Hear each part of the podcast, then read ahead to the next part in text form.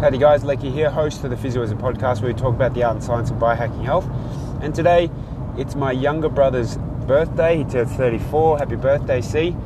Um, and you know, in our own internal family chat, it was interesting because um, we all wished him happy birthday, happy birthday, happy birthday. And you know, he's chilling out at home with his family, enjoying a pancake breakfast and, you know, he just, I, I joked with him and said, hey, here, here we go, we're almost at our 40s with a couple of emojis like crying face, crying face, smiley face, laughing face. and, you know, it's funny because once upon a time when you're 18, you think like 27 is old. You get to 27, you look ahead to the horizon, you're like, man, 35, that's old.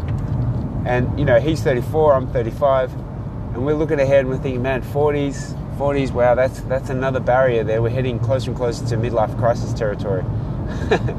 and you know, even though that I'm in my mid 30s, I just feel so energetic and optimistic, and I don't know. I just because I have the intention of going till I'm 150 at the least. Um, you know, the longevity game plan for me is is where I'm at. So, you know, I, I kind of challenged him and teased him a little bit.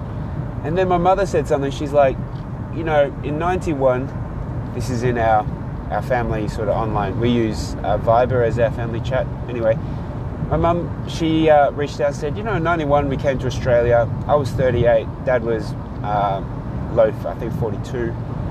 And that's when their lives really started because they had struggled, tried their best to do what they could in their 30s to set up for themselves as a couple. And, you know, their lives and opportunities really started when they came to to Melbourne or to Australia. And so, as I'm talking to you, I've just realised that I missed my exit off the freeway.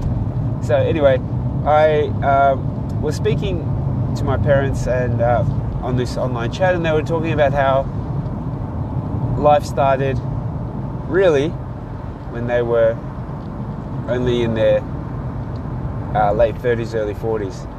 So that gave me some good context because I do remember those times and it was a challenging time.